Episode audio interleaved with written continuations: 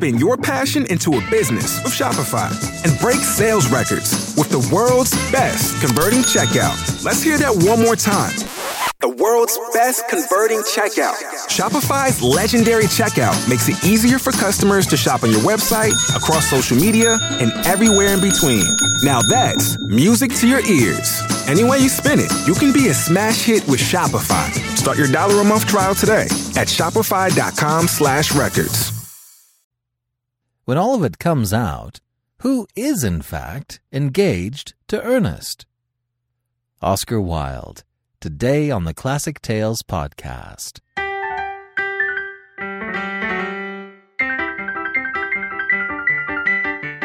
Welcome to the Classic Tales podcast. Thank you for listening. The Classic Tales podcast is listener supported. If you've enjoyed the Classic Tales over the years, please consider becoming a supporting member. Making a monthly donation really helps us to create a support flow we can count on.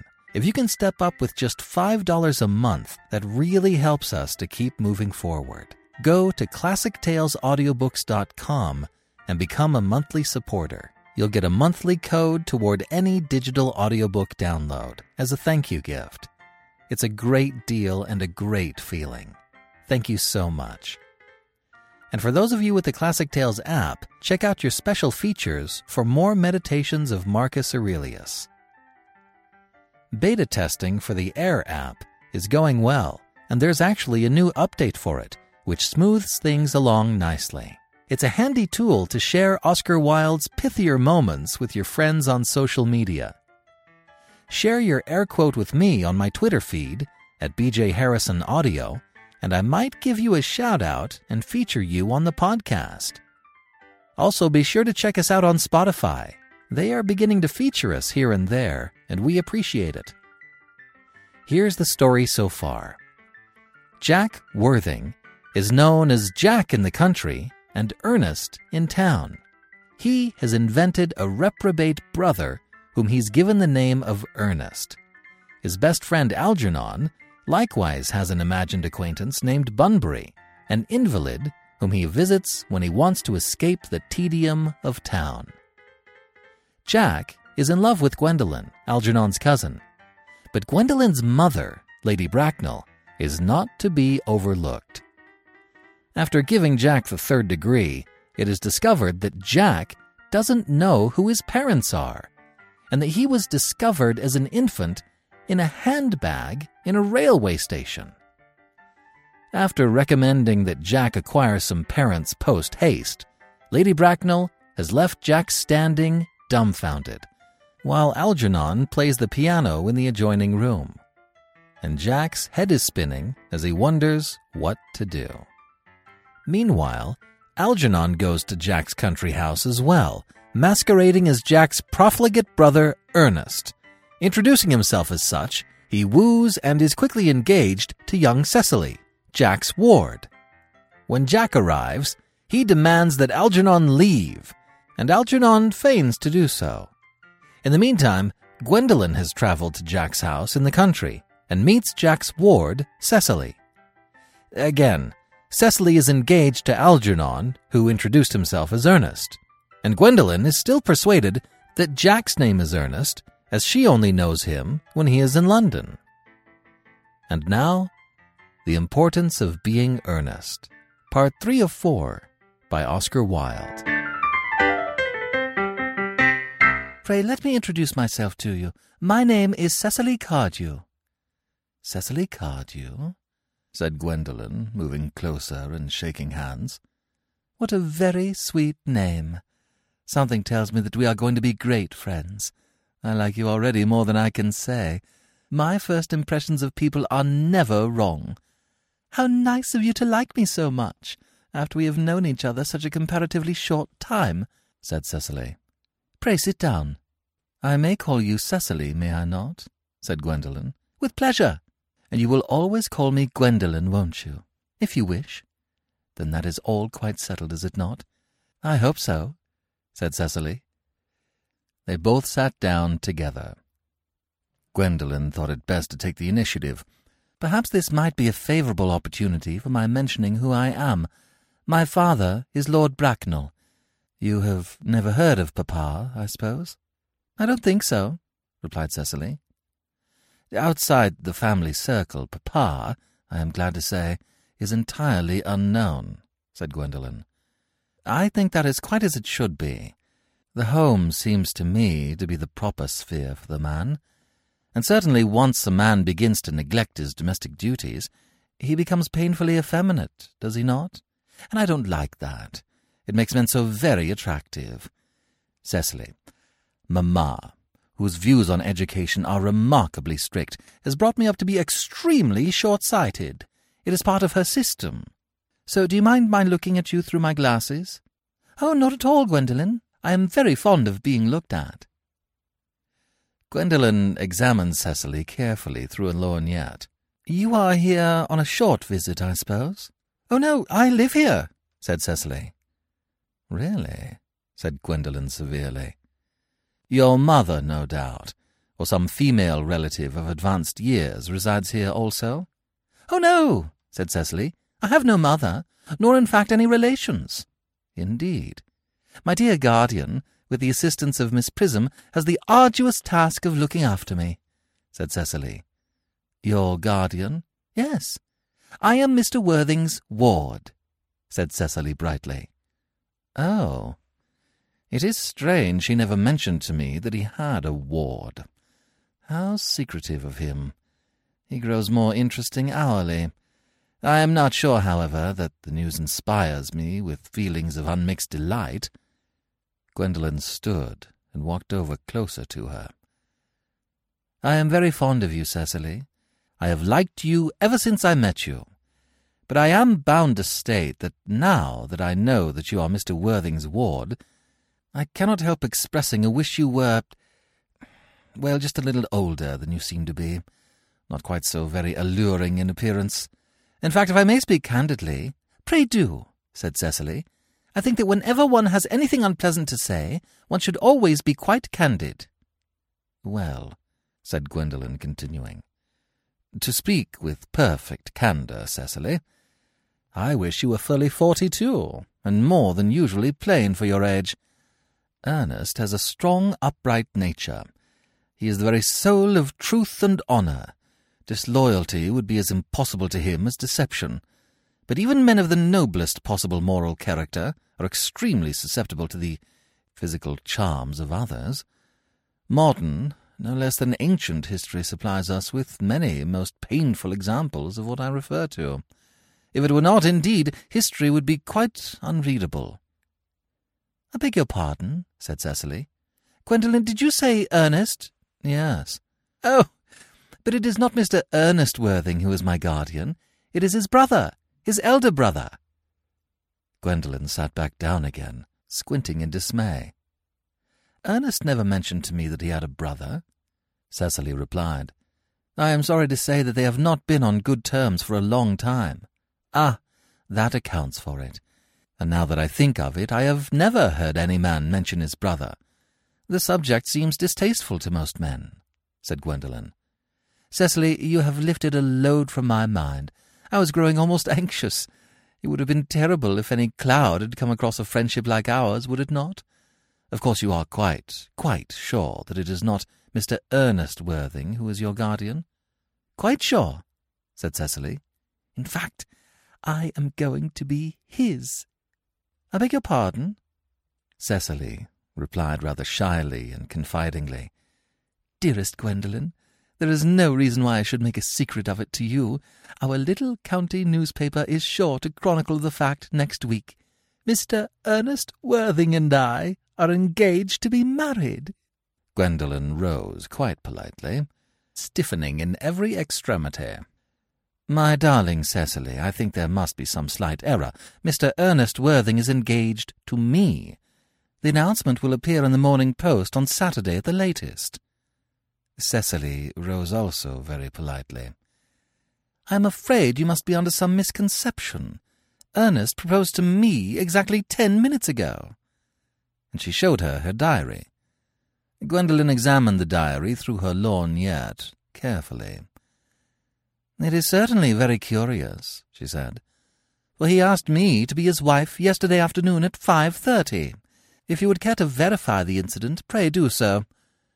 And Gwendolen produced her own diary. I never travel without my diary. One should always have something sensational to read in the train. I am so sorry, dear Cecily, if it is any disappointment to you, but I am afraid I have the prior claim.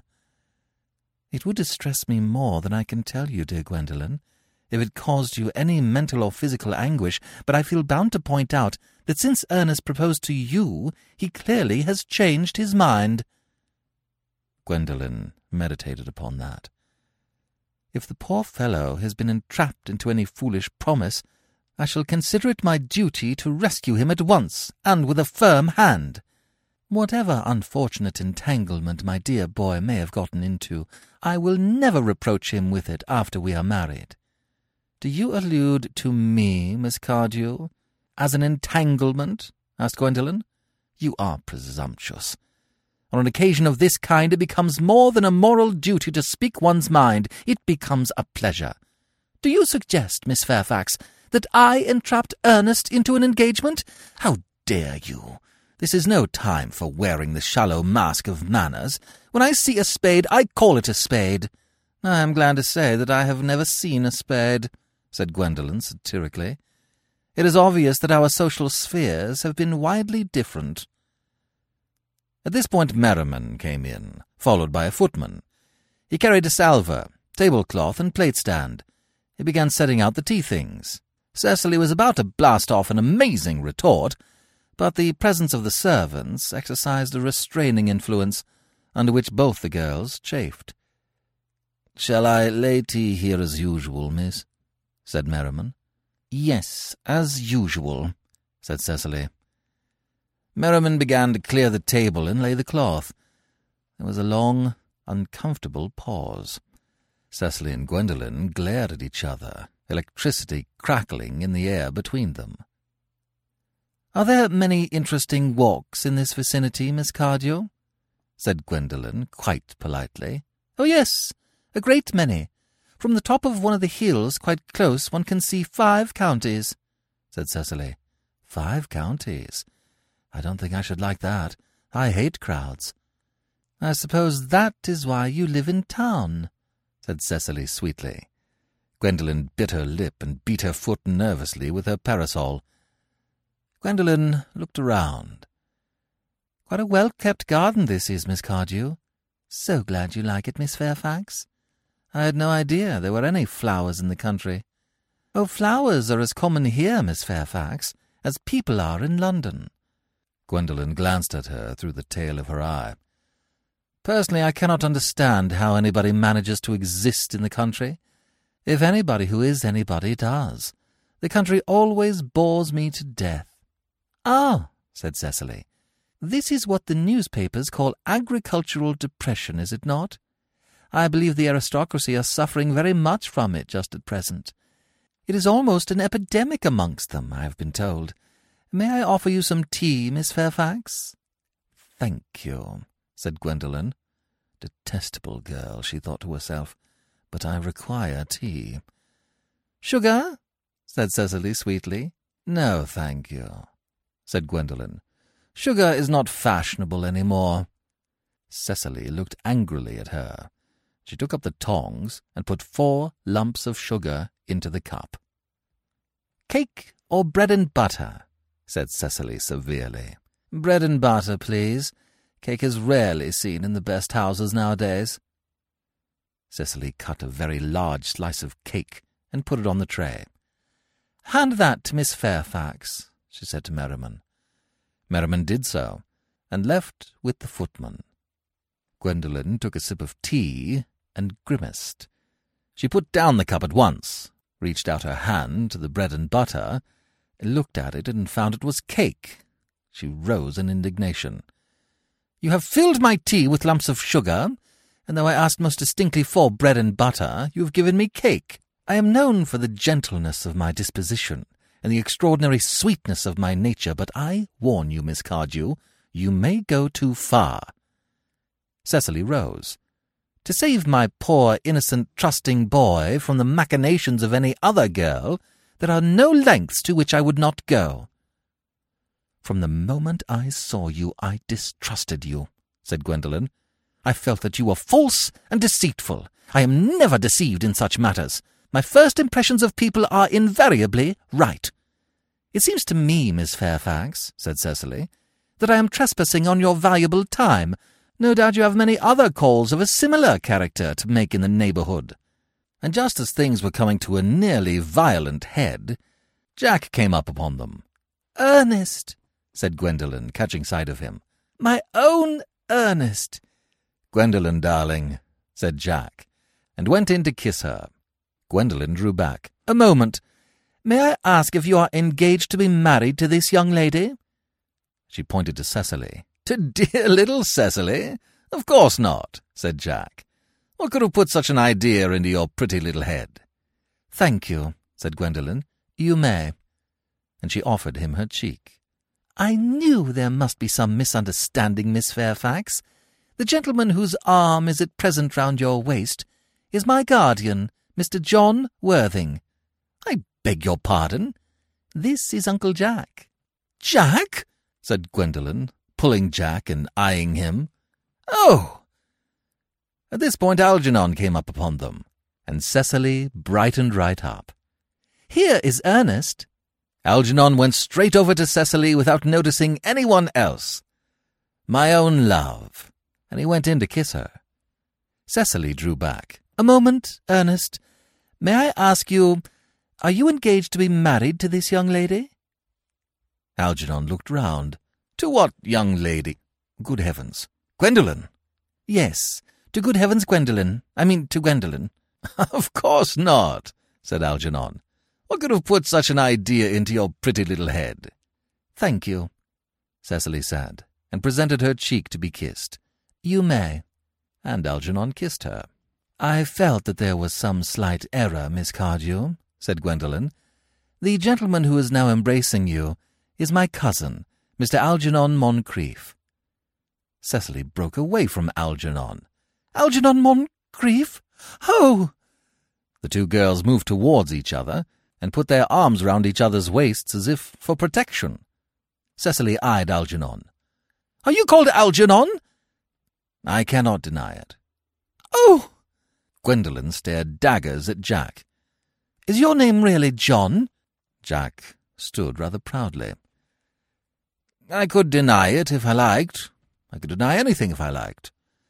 But my name certainly is John. It has been John for years. Cecily said to Gwendolen, A gross deception has been practised on both of us. My poor wounded Cecily. My sweet wronged Gwendolen. Gwendolen spoke slowly and seriously. You will call me sister, will you not? And they embraced. Jack and Algernon groaned and began to walk up and down. Cecily brightened up. There is just one question I would like to be allowed to ask my guardian. An admirable idea, said Gwendolen. Mr. Worthing, there is just one question I would like to be permitted to put to you. Where is your brother Ernest? We are both engaged to be married to your brother Ernest, so it is a matter of some importance to us to know where your brother Ernest is at present. Jack ran his tongue over his top teeth nervously. Gwendolen, Cecily, it is very painful for me to be forced to speak the truth. It is the first time in my life that I have ever been reduced to such a painful position, and I am really quite inexperienced in doing anything of the kind. However, I will tell you quite frankly that I have no brother Ernest. I have no brother at all. I never had a brother in my life, and I certainly have not the smallest intention of ever having one in the future. No brother at all? Said Cecily, surprised. None. Had you never a brother of any kind? asked Gwendolen. Never, said Jack. Not even of any kind. I'm afraid it is quite clear, Cecily, said Gwendolen, that neither of us is engaged to be married to anyone. It is not a very pleasant position for a young girl suddenly to find herself in, is it? said Cecily. Let us go into the house. They will hardly venture to come after us there. No, said Cecily, looking at the two cowering figures before them. Men are so cowardly, aren't they? And they retired into the house with scornful looks. Jack turned to Algernon. This ghastly state of things is what you call bunburying, I suppose. Yes, said Algernon, and a perfectly wonderful Bunbury it is. The most wonderful Bunbury I have ever had in my life. You've no right whatsoever to Bunbury here. That is absurd, said Algernon. One has a right to Bunbury anywhere one chooses. Every serious Bunburyist knows that. Serious Bunburyist, good heavens, said Jack. Well, one must be serious about something, if one wants to have any amusement in life. I happen to be serious about Bunburying. What on earth you are serious about, I haven't got the remotest idea. About everything, I should fancy. You have such an absolutely trivial nature. Well, said Jack, the only small satisfaction I have in the whole of this wretched business is that your friend Bunbury is quite exploded. You won't be able to run down to the country quite so often as you used to, dear Algy, and a very good thing, too. Your brother is a little off colour, isn't he, dear Jack? said Algernon. You won't be able to disappear to London quite so frequently as your wicked custom was, and not a bad thing either. As for your conduct towards Miss Cardew, I must say that your taking in a sweet, simple, innocent girl like that is quite inexcusable. To say nothing of the fact that she is my ward, said Jack. I can see no possible defence at all for your deceiving a brilliant, clever, thoroughly experienced young lady like Miss Fairfax, to say nothing of the fact that she is my cousin. I wanted to be engaged to Gwendolen, said Jack. That is all. I love her. Well, I simply wanted to be engaged to Cecily. I adore her. There is certainly no chance of your marrying Miss Cardew. I don't think there is much likelihood, Jack, of you and Miss Fairfax being united. Well, that is no business of yours, said Jack. If it was my business, I wouldn't talk about it. And Algernon sat down and began to eat the muffins at the tea-table. It is very vulgar to talk about one's business. Only people like stockbrokers do that and then merely at dinner parties. How can you sit there, calmly eating muffins, when we are in this horrible trouble I can't make out? Jack said through his teeth. You seem to me to be perfectly heartless. Well, I can't eat muffins in an agitated manner, said Algernon. The butter would probably get on my cuffs. One should always eat muffins quite calmly. It is the only way to eat them. I say it's perfectly heartless your eating muffins at all under the circumstances. When I am in trouble, eating is the only thing that consoles me, said Algernon. Indeed, when I am in really great trouble, as anyone who knows me intimately will tell you, I refuse everything except food and drink. At the present moment, I am eating muffins because I am unhappy. Besides, I am particularly fond of muffins. Well, said Jack, that is no reason why you should eat them all in that greedy way. And he took the muffins from Algernon, who in turn offered him a tea cake. I wish you would have tea cake instead. I don't like tea cake. Good heavens, said Jack. I suppose a man may eat his own muffins in his own garden. But you've just said it was perfectly heartless to eat muffins. I said it was perfectly heartless of you under the circumstances. That is a very different thing. And he took a large bite of a muffin. That may be, said Algernon, but the muffins are the same. And he took the muffin dish back from Jack. Algy, I wish to goodness you would go. You can't possibly ask me to go without having some dinner. It's absurd, said Algernon. I never go without my dinner. No one ever does, except vegetarians and people like that. Besides, I have just made arrangements with Dr. Chasuble to be christened at a quarter to six under the name of Ernest. My dear fellow, the sooner you give up that nonsense, the better. I made arrangements this morning with Dr. Chasuble to be christened myself at five thirty and I naturally will take the name of Ernest. Gwendolen would wish it. We can't both be christened Ernest. It's absurd. Besides, I have a perfect right to be christened if I like. There is no evidence at all that I have ever been christened by anybody. I should think it extremely probable I never was, and so does Dr. Chasuble. It is entirely different in your case. You have been christened already. Yes, but I have not been christened for years, said Algernon.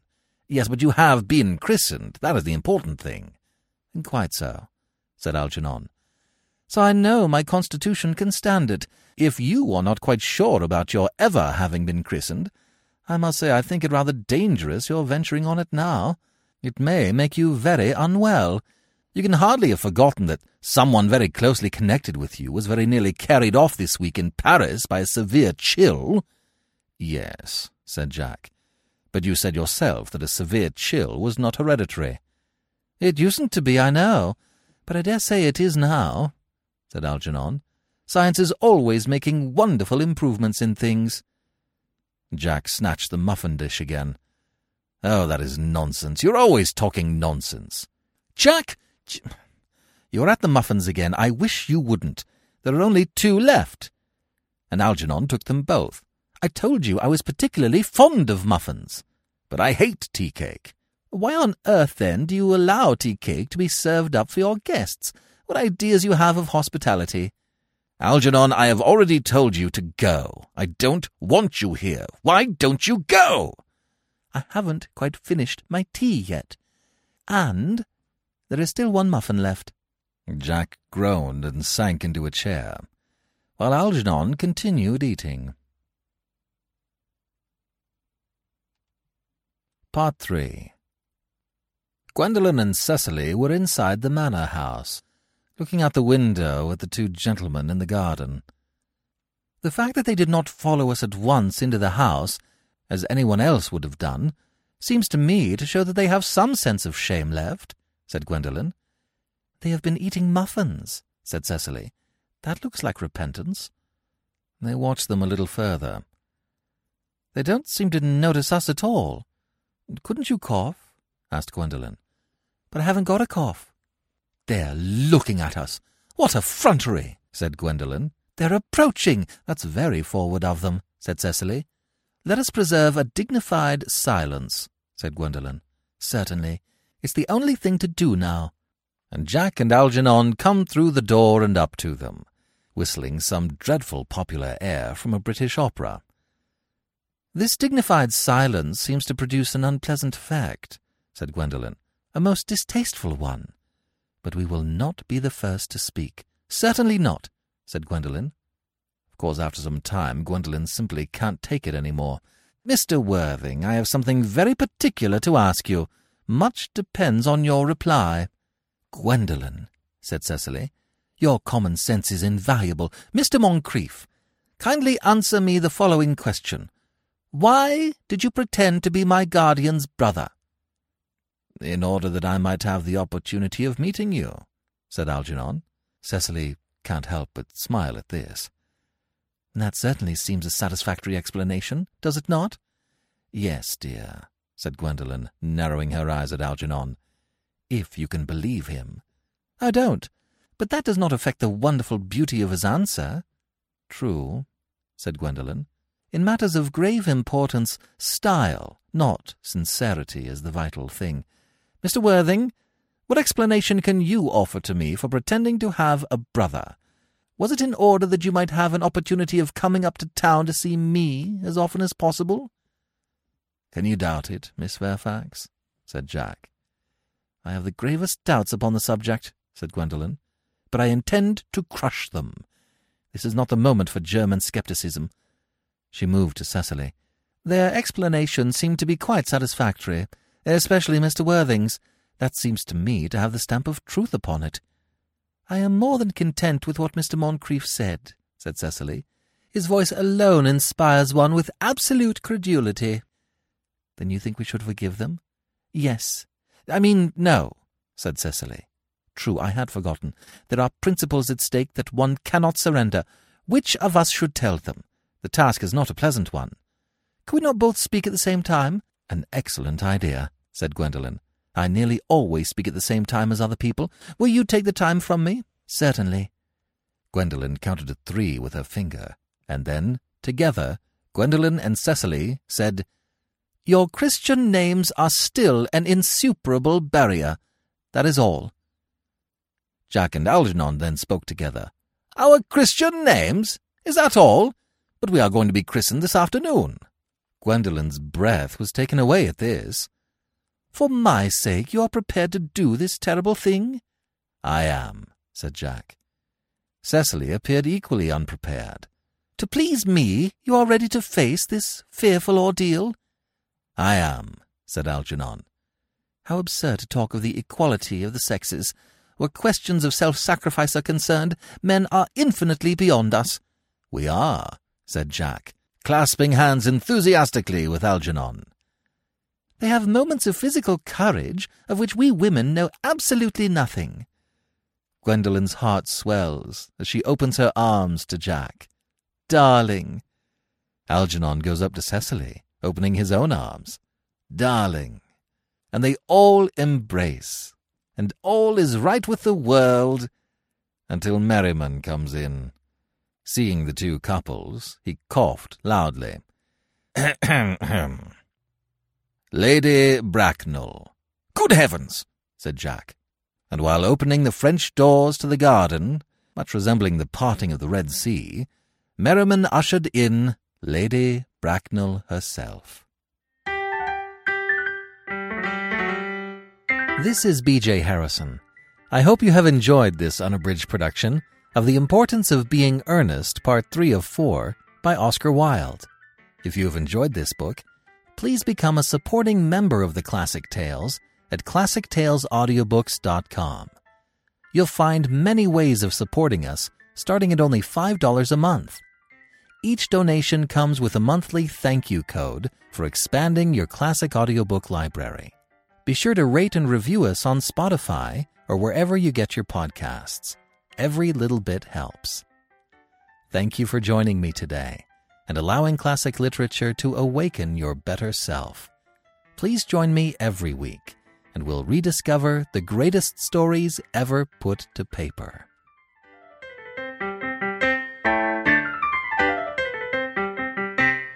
Please enjoy this sample of the audiobook Lost Frequency, a novel of sound, speed, power, and greed by Barry Swanson. Now available at audible.com. Chapter 1 September 1964 the mother turned to look back at her young son, who, in typical form, had become distracted, wandering slightly off the meandering path the family had taken that morning. Fortunately, the young one's aunt was keeping an eye, and she gently nudged him forward, giving a quick, knowing look up ahead to her sister, who nodded a silent thanks.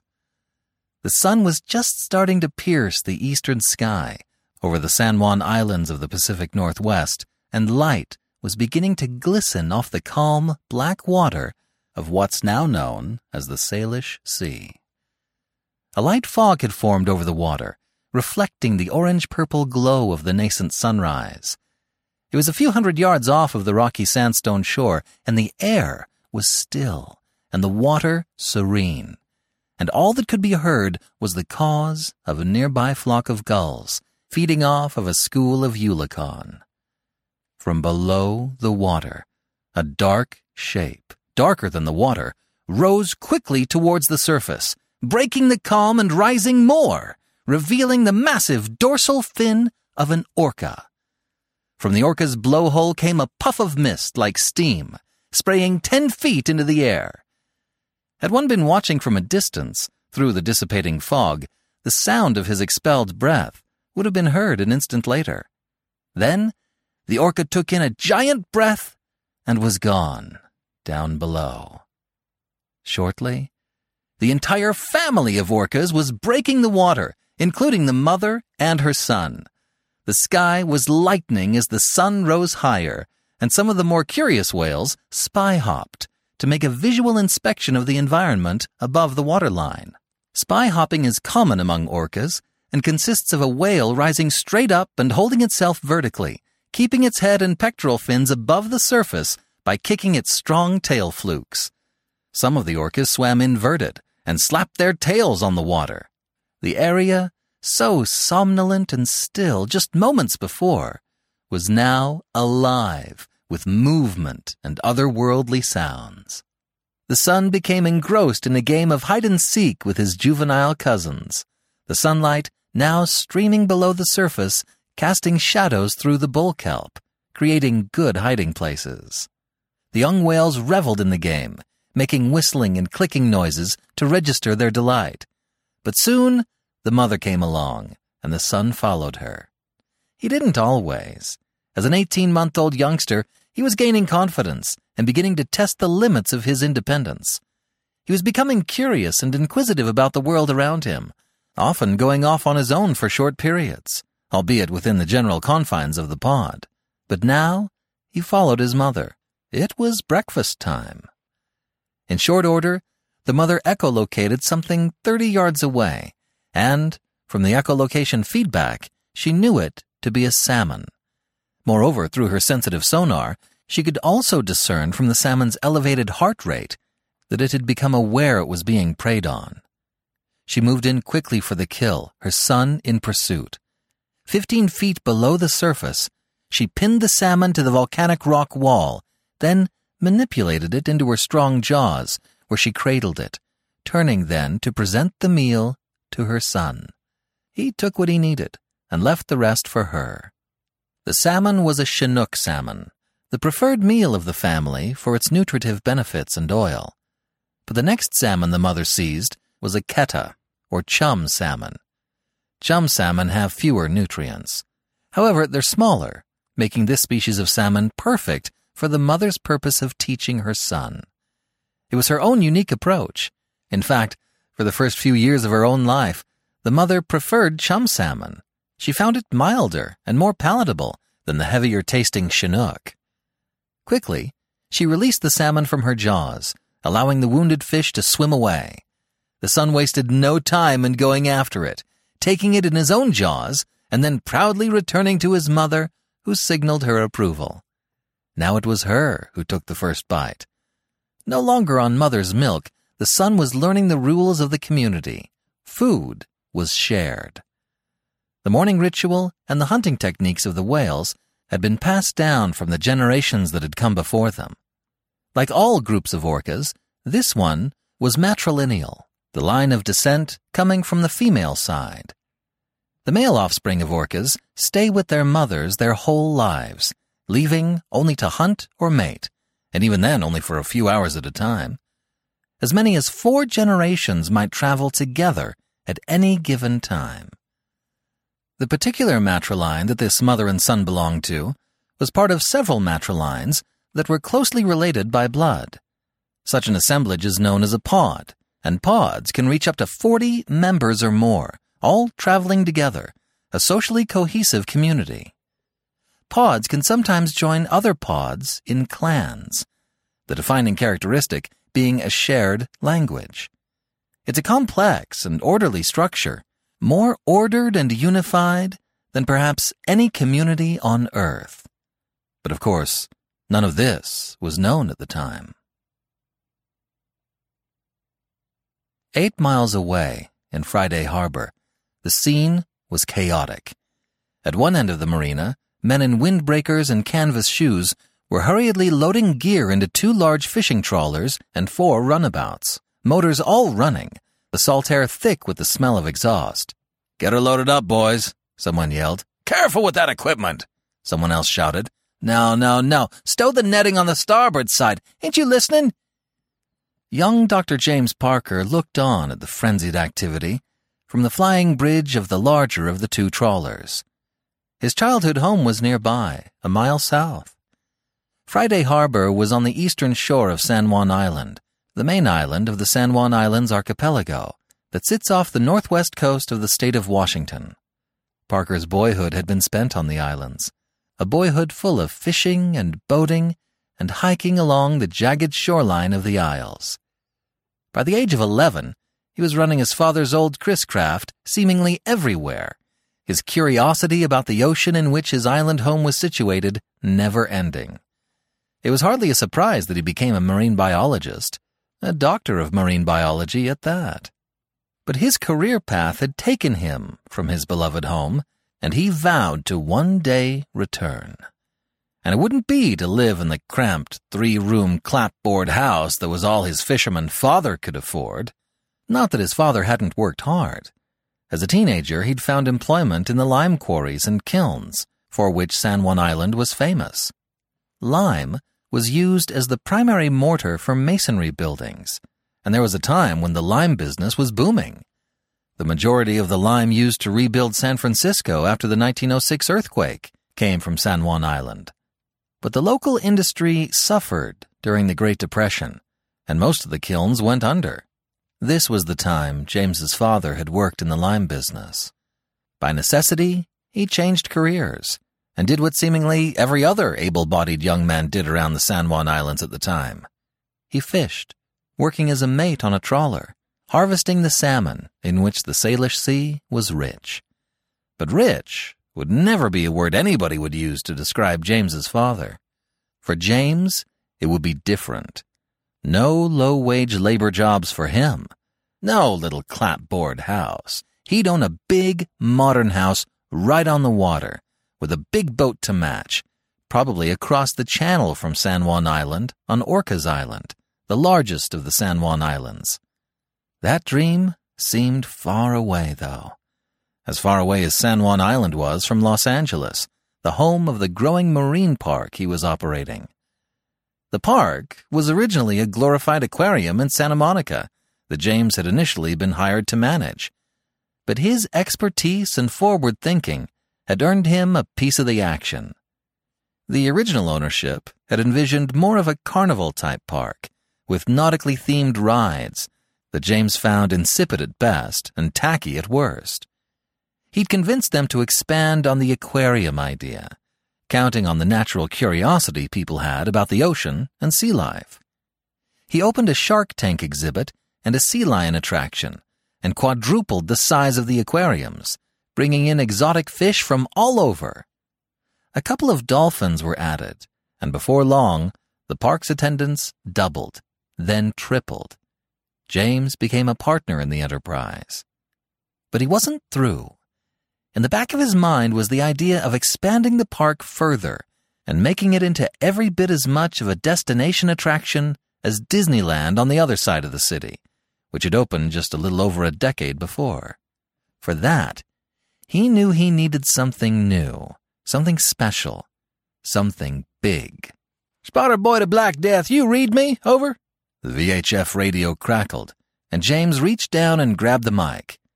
At the same time, he saw the small seaplane overhead, rocking port, then starboard, as it flew low over the marina. I got you, spotter boy. James said into the mic. You're looking good up there, Gus. Over. Listen, you guys about ready? The pod's about eight miles from here, couple miles north of Roche Harbor. 4840 north, 123 west. Copy? Copy that, Gus. We're shoving off now. Over. Within minutes, the men were all aboard, and the small fleet was out of the harbor and into the open water, the sea churning behind it, the wakes of the trawlers cutting large waves into the flat sea. James Parker was after a killer whale, an orca, two of them, to be precise. The plan was to kill an adult male, from which a perfect replica would be made, something to hang over the newly proposed entryway to the park, a spacious and welcoming open area for which the whale would serve as the ideal focal point. The second whale would be a young juvenile that the fleet would capture. James's trawler was big enough to carry the massive water tank that would hold the juvenile. Then the whale would be shipped alive to Santa Monica, where he would become the star attraction of the park. If they kept him healthy, he could reach the size of 25 feet or more and weigh in excess of eight tons. But the expedition was not without risk. Based on all that was known at the time, orcas had earned their nickname killer whales, and the men on the boats were not without their misgivings and even downright fears. They were man killers, these whales. No less an authority than the United States Navy had confirmed as much. Actual eyewitness testimony had been hard to come by, and even James, as a boy, seeing the pods of orcas around the San Juan Islands, could never recall an instance of an orca attacking a boat or otherwise presenting itself as a threat to humans. Nor could his father, who was always regaling his son with harrowing stories of his days at sea. Nevertheless, there was no sense in taking chances. Conventional wisdom and common sense told James that killer whales were killers. It was axiomatic. The plan was for James's boat and the spotter plane to drive the pod into Reid Harbor on Stuart Island to the north, or, if the pod turned south, drive them into Nelson Bay on Henry Island, southwest of Roche Harbor. The rest of the boats would cruise the perimeter and move steadily inward. Explosives would be used to create loud underwater noise sufficient to confuse the whales, or for defense, if it came to that. The men were armed with guns as well. Once the whales were driven into the harbor or bay, massive nets would be positioned across the entrance to keep them from escaping. It would not be an easy plan to carry out, and James knew that the fleet was going to have a fight on its hands. But how great it was going to be to have that large orca at the entrance to the park, and how special to have a live whale in captivity for all to see and watch grow. He could live for decades, the park's best investment yet. James looked out over the water ahead and smiled at the thought of the young orca out there somewhere, about to become a part of history. Spin your passion into a business with Shopify and break sales records with the world's best converting checkout. Let's hear that one more time. The world's best converting checkout. Shopify's legendary checkout makes it easier for customers to shop on your website, across social media, and everywhere in between.